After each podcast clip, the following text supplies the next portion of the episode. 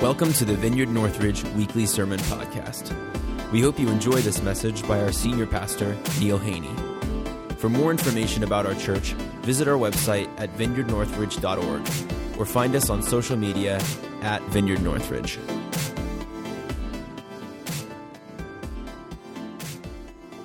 Hello, everyone. I'm Neil Haney, Senior Pastor of Vineyard Northridge. Welcome to Church at Home. You know, this COVID 19 uh, experience has been really interesting to watch as a spectator. Uh, I've, I've, watched a nation of very independent, very uh, self sufficient, very uh, people that love their rights and enjoy their freedoms really submit to governmental restrictions uh, for quite a few weeks now. Uh, just to keep the, the, the curve flat for this, for this virus that can kill people. And uh, American people have been very cooperative up to now, but the longer this drags out, the more it seems like people are getting antsy and beginning to protest and beginning to demand their freedoms and rights. And it's interesting that our nation was kind of founded on uh, the in, you know the Declaration of Independence uh, and and the Constitution and constitutional rights. And we're a people that are very self sufficient and and very uh, independent and we like our freedom, we like our rights, and I respect that. In fact, the church in America has been able to function openly and without a lot of, of governmental interference because of those constitutional rights and because of our, our desire for independence and, and rights and freedoms. But it's interesting in the kingdom of God how upside down the kingdom is because the United States has one of the best Constitution's one of the best Bill of Rights, one of the best uh, governmental systems in the world, economic systems in the world. But the kingdom of God doesn't work the way the United States government works. Because instead of being independent and, and functioning from a declaration of, of independence, the Lord has made it clear to us through, through His Word and through the Scriptures, especially in the New Testament, that the Lord wants us to be dependent on Him. And, and in fact, wants us to declare our dependence on Him as a way of functioning. You know, one of the, one of the things that happens with Christians, especially in our culture, is that we come to Christ and we get excited about the fact that we're forgiven of our sins and, and we, we start off on this Christian journey. And very, you know, at the beginning, everything seems fine. Sin kind of loses its flavor. Uh, we, we're, we're, just rolling along and, and telling people, our friends, about Jesus, and we're, we're seeing things happen, and we're so excited. And then six months into this, it kind of, new kind of wears off, and then suddenly we start feeling more and more the strain of trying to live as a Christian in our own strength. And, and unfortunately, uh, American Christianity has been very much. Uh, self sufficient, very much doing things for God and asking Him to bless us. And that's not how this is supposed to function. And so, my, the title of my message today is Declaration of Dependence. And I want to talk about how important it is for us to stop trying to live for God and allow Jesus to live through us. There's a couple of stories that I want to share from the New Testament that kind of illustrate this. One is a very familiar passage from the Gospel of, of Luke. Uh, it's a story about uh, two sisters in, uh, in, in um, lived in Bethany, right across the Kidron Valley from Jerusalem. You could see Jerusalem from their home, I'm sure. And um, Jesus went there to visit, and uh, Lazarus was their brother. we, we hear the story of the raising of Lazarus. Martha and Mary were his sisters, so he was very close to this family, to, to these three people. And so he was visiting them not long before uh, his crucifixion. He had stopped in for, for a time of fellowship. He was probably looking for some, some just some really good interaction and friendship. And, um, and so we have these very different sisters that are trying to interact with, with our Lord as he came to visit. And Martha began immediately to kick into gear and do the American thing. She wanted to prepare a meal and make sure everything was perfect, and she's working, working, working. Where Mar- Mary sits down at his feet and just, they just start talking, and she's listening to Jesus, and he's sharing things, and, and she's enjoying his company. And, uh, and Martha gets very, very upset with both of them. It's interesting how she's upset with Mary, but her, her frustration and her, her irritation kind of overflows onto Jesus when she actually accuses him of not caring about her. She said, Lord, don't you care that I'm doing all the work while my sister just sits here? And, and he says to her, Martha, Martha, uh, you're, you're busy and you're worried and you're frustrated and you're distracted, he said, about so many things. But there's only really one thing needful. And Mary has chosen that one thing needful to, to be in relationship with me and to sit at my feet and to, and to actually have this intimate relationship with me. And so, one of the things that I'm discovering as I go in my Christian walk is that is that not that Jesus came to earth, uh, you know, in cooperation with his Father, in obedience to his Father, he emptied himself of his glory. He took on human flesh and came here not just to die on the cross for our sins, so that that he could, you know, save us from hell and get us to heaven. So get us out of hell into heaven, but but he came so that in his resurrection and ascension he could come back and bring heaven into us. He wanted to get himself into us. And that is the rest of the gospel that Jesus, his desire is to actually live his life through us. Now, I've been walking with the Lord for probably five decades. Um, 62, I came to Christ in early grade school. Um, and I know that I got very serious about following the Lord uh, when I was in my, my uh, mid teens. And uh, my mom ended up being my Sunday school teacher, and she got filled with the Holy Spirit. And all these teenage kids in our church just loved my mom. And I was just astounded that this woman that I grew up with, that uh, embarrassed me on a regular basis, I thought as a teenager, could actually come to this class and be so dynamic and so inspiring and so engaging. And it was one of those deals like, okay, who are you and what have you done with my mother? But I really enjoyed the class, and she sowed some really good seed to, into my heart in those years in high school that she was my Sunday school teacher along with my, my peers. But I, as I got into my 20s and I began to want to really be serious about living for Jesus, I found it very difficult to do because I found myself trying to share Christ with people and trying to stop sinning and trying to be a really good person and trying to do this and trying to do that and trying not to do this and trying to stop that. And it was trying, trying, trying. And you might say I became very trying. Uh, I remember uh, when I was in seminary, uh, I went to, uh, I was going to my car and I saw this teenage kid on a bicycle. And I thought, I should go tell this kid about Jesus and see if I can get him to pray the prayer of salvation. And so I went and I interrupted him and I asked his name and, and we pulled over under a tree in the shade and I, I, I talked to him about, you know, his sin and I talked to him about how he needed Jesus and, and, uh, I just felt like everything that I did and said was so awkward and so forced.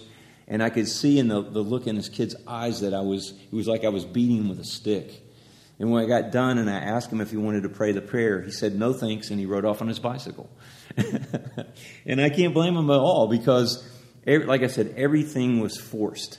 And I was trying to perform for God and I was trying to do these great things uh, for Him. And, and, and then it just got to the point where I was trying not to sin. That, that ended up being kind of like my mode of operation is just try to keep my nose clean, try not to do anything wrong. And if I get some kind of opportunity that I can corner someone else, I'll try to force the gospel on them. And it, it just didn't work. It just wasn't working.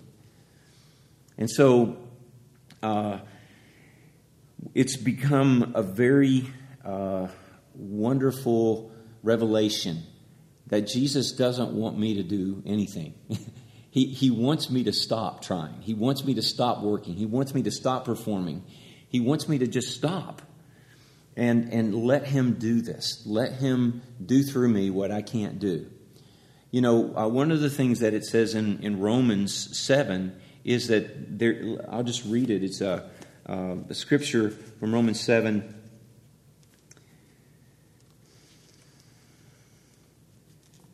This is from the Amplified Version. Paul says, For I know that nothing good dwells in me that is in my flesh. I can will what is right but I cannot perform it. I have the intention and urge to do what is right, but no power to carry it out. Paul says basically, there's nothing good that dwells in my flesh. Now, in Romans 6, it says that, that we died with Christ to our old Adam sinful self. And so that, that old self that doesn't want anything to do with God, that, that old self that just wants to sin till our heart's content, has been put on the cross with Christ, and we have been raised with him and, and given his spirit. So we have new life. But what hasn't changed is we still live in a fallen body that craves a lot of things that aren't good for us.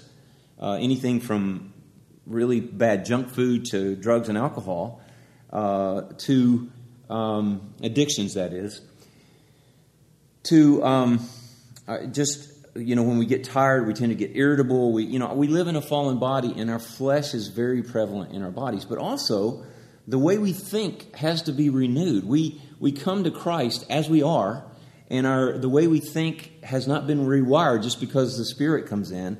We do receive a new spirit when the holy spirit comes in but our souls made up of our, our minds our wills and our emotions have to be uh, renewed in, in the Lord. Our, our minds have to be renewed in the new way of thinking. Our wills have to be surrendered to the Lord, which is very difficult for us to do, especially American Christians with independence and rights and freedoms and all that. To surrender to the lordship of a king is kind of a foreign concept to us. And so the Lord has to work that in us through his spirit. And then our emotions need to be healed, need to be, need to be uh, uh, redeemed and renewed in, in the Spirit. And so there's a lot of work that the Holy Spirit has to do when we come to Christ. And it's, a, it's, it's really freeing to understand and to, and to begin to realize that it's not my job to change me. It's His job to change me. It's the Holy Spirit's work.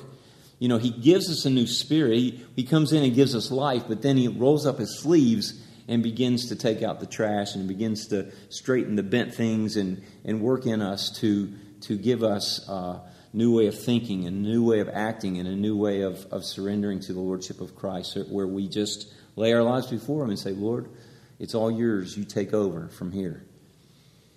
And so we can get very, very tired as we as we are in our unredeemed minds and our unsurrendered wills and, and our damaged emotions and our and unhealed emotions and, and in our bodies with all the cravings and all the things that we battle with trying to uh, eat right and, and, and exercise and, and, and to stay away from bad things and that sort of thing, it's, it becomes very difficult to be good and to live this Christian life, especially when we're trying to do it in our own human strength. And I've, i know that there are several church fathers uh, and, and, and spiritual fathers of mine that are still alive that have tried to explain to us that failure is actually a good thing. Because when we fail, you know, I said I tried and tried and tried, I also failed and failed and failed. And failure actually leads us to the end of ourselves, to the end of our own strength. And Paul said it really well in, in 1 Corinthians 12, where he says, uh, My, my, my uh, God's strength is made perfect in my weakness. When I am weak, then I am strong. Therefore, I will boast all the more in my weakness. Because He doesn't want my strength, He wants my weakness. He wants me to surrender to Him so that He can live His powerful life through me. A couple of, of uh, more scriptures that I wanted to, um, to share. Matthew chapter 10, verses 28 through 30. Jesus says this Come to me, all you who are weary and burdened, and I will give you rest. That's a really good thing because we're wearied and burdened because we're worn out trying to be good and trying not to be bad. And he says, I'll give you rest. Just come to me, I'll give you rest. Take my yoke upon you, not yours, not this weight and burden of you doing everything right. Take my yoke upon you and learn from me. For I am gentle and humble in heart, and you will find rest for your soul if you come to me. You'll find rest for your mind. You'll find rest for your, your unsurrendered will. You'll find rest for your emotions. Your body even will rest. For my yoke is easy and my burden is light. And then in Hebrews, Hebrews chapter 4, the writer of Hebrews says this very interesting thing. He said, There, there remains a rest, a Sabbath rest for the people of God. For anyone who enters God's rest will also rest from his own work, just as God did from his. Let us therefore make every effort to enter that rest so that no one may fall by following the example of the Israelites in their disobedience. But he's talking about resting from our works here. And uh, that's exactly what I'm talking about today. And so, what, what I want to do is, in, in finishing this message, is I want to talk about how we can practically cease from our own labors, cease from our own work, cease from our own trying to do the work of God, and let Jesus do that through us. Because it's really important that we stop doing what's futile, uh, trying to perform uh, religious duties and be a good Christian in our own strength, and begin to let Jesus live his life through us. It's, that's, that's my goal for myself and for my church is to help everyone to, to begin to live a fruitful, productive Christian life. If you remember in John 15, Jesus is his last, it's his last meal with his disciples. He's already told them that he's going to go away, but he's going to send his Holy Spirit, and he and the Father are going to come and, and, and live in, in us and or in them, and which means in us also uh, because we're disciples too. But he's, he's like, I'm going to send my spirit, and my Father and I, we're all going to come live in you and then live through you. And then Jesus moves immediately into the basically the only parable in the Gospel of John, and it's the parable of, of the vine and the branch. I don't know if you've noticed, but there aren't any other parables in the Gospel of John. It's just it's just a narrative. But he comes to this this point where he says, I am the vine, you are the branches. And Everyone who abides in me will bear fruit. Apart from me, you can do nothing. Apart from me, you can do nothing. That's really fascinating. You know, I, have seen throughout my Christian life, I've, and throughout my life, I've seen a lot of people do a lot of things. I've seen people grow big churches. I've seen people do a lot of, of work. And but only at the end, when when all of our works are weighed out before the Father, and, and you know Jesus judges our our works. He said, he said, if you have done it the right way, if you've lived the way that I want you to, then it's going to be gold, silver, precious stones, and it's going to go through the fire and survive. But if it, it if it hasn't been done the right way, it's only going to amount to wood, hay, and stubble, and it's going to burn up in the judgment. Jesus said very clearly at the end of John 7, I mean, Matthew 7, that um, not everyone who says to me, Lord, Lord, will enter the kingdom of heaven, but only those who do the will of my Father. In that day, many will say to me, Did we not do this and that and the other thing, cast out demons, you know, do miracles and you know, miraculous signs and so forth in your name? And he says, I will say to you, I never knew you. Away from me, you evildoer, because you didn't do the will of God. So there's, there's all kinds of good works, but the ones that count are the things that, the fruit that's born through abiding in Christ. And so that's why it's so important for us to understand how this thing works. As we abide in the vine and Jesus, the sap of his spirit, flows through us, then we bear fruit for him. He actually does this through us. And so I want to talk about practically right now how this happens. You know, um, uh, I was reading Ian Thomas's book, The Indwelling uh, Life of Jesus Christ, and and uh, uh I just um, I love this illustration. He said, if I, came, if I came to you and said I want to give you rest, and you were digging a hole, he said, what if I just stood there and said, uh, instead of throwing the the dirt over your right shoulder, try throwing it over your left shoulder. Or, you know, uh, let me sing a song about digging a hole for you, and maybe that'll give you rest. Or, or maybe I can just tell you the latest philosophical understanding of how holes are supposed to be dug. None of that would give you rest. He's like, that's what we do sometimes as preachers. We just tell people how to dig the hole better instead of actually leading them into rest. But what Jesus does is he comes along and says, hey, why don't you get out of that hole and let me get in the hole and then I'll dig it for you? But I want you to stay here and uh, I might ask you to hand me something. I might ask you to, to be involved in this process with me, but I want you to rest. More than anything, I just want you to rest.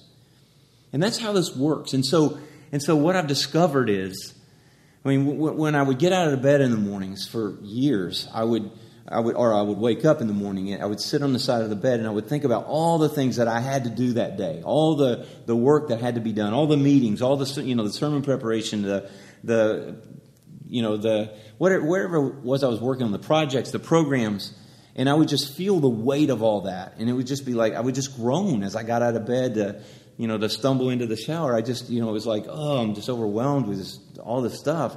And after a number of years, I ended up burning out. Because you can only do that so long in your own strength before you burn out. That's why Jesus said, If you're weary and heavy laden, come to me, I'll give you rest. And so I didn't understand that. And so I just, in my own strength, I was day after day just doing, doing, doing, doing. Trying, trying, trying, trying, failing, failing, failing, failing. And you can only try and fail so much until you just burn out. And that's what happened to me in 2012.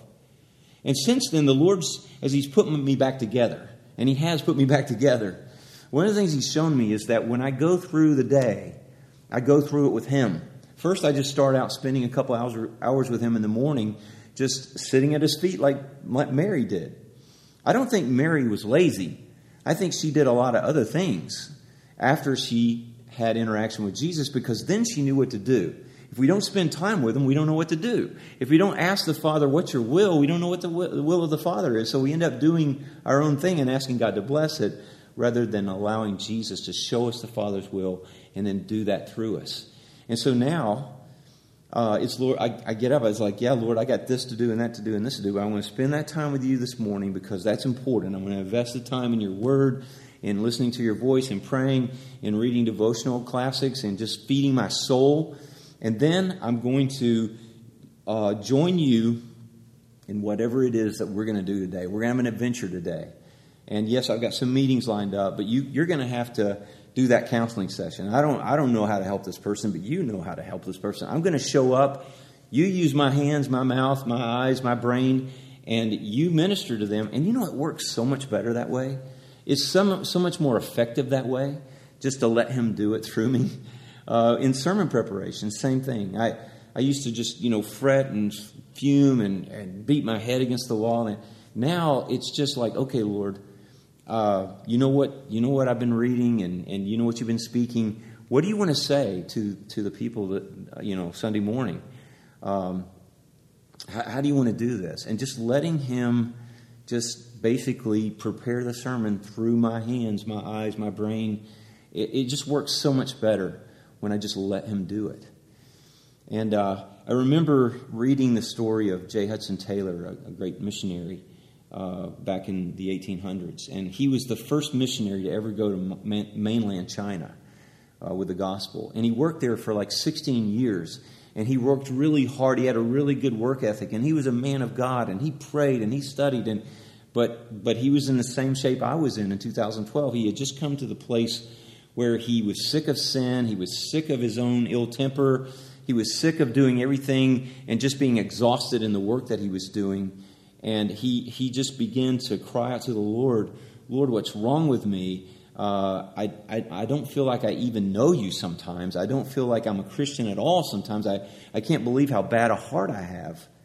And he just kept crying out to the Lord, and the Lord met him.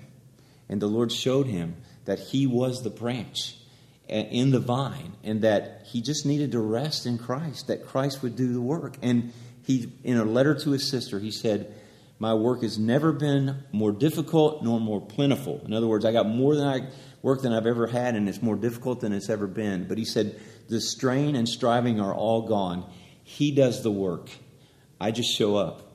And for the for the, the, the smallest task, I need his grace. And for the most difficult task, His grace is sufficient. Either way, whether it's small and simple or difficult and big, I still need Him either way. I need Him to do it. And He said, I'm just resting in Him, just resting in Jesus. He wants to give us rest. He wants us to come to Him and lay our burdens down and lay our work down and say, Lord, I'm going to cease from working for you.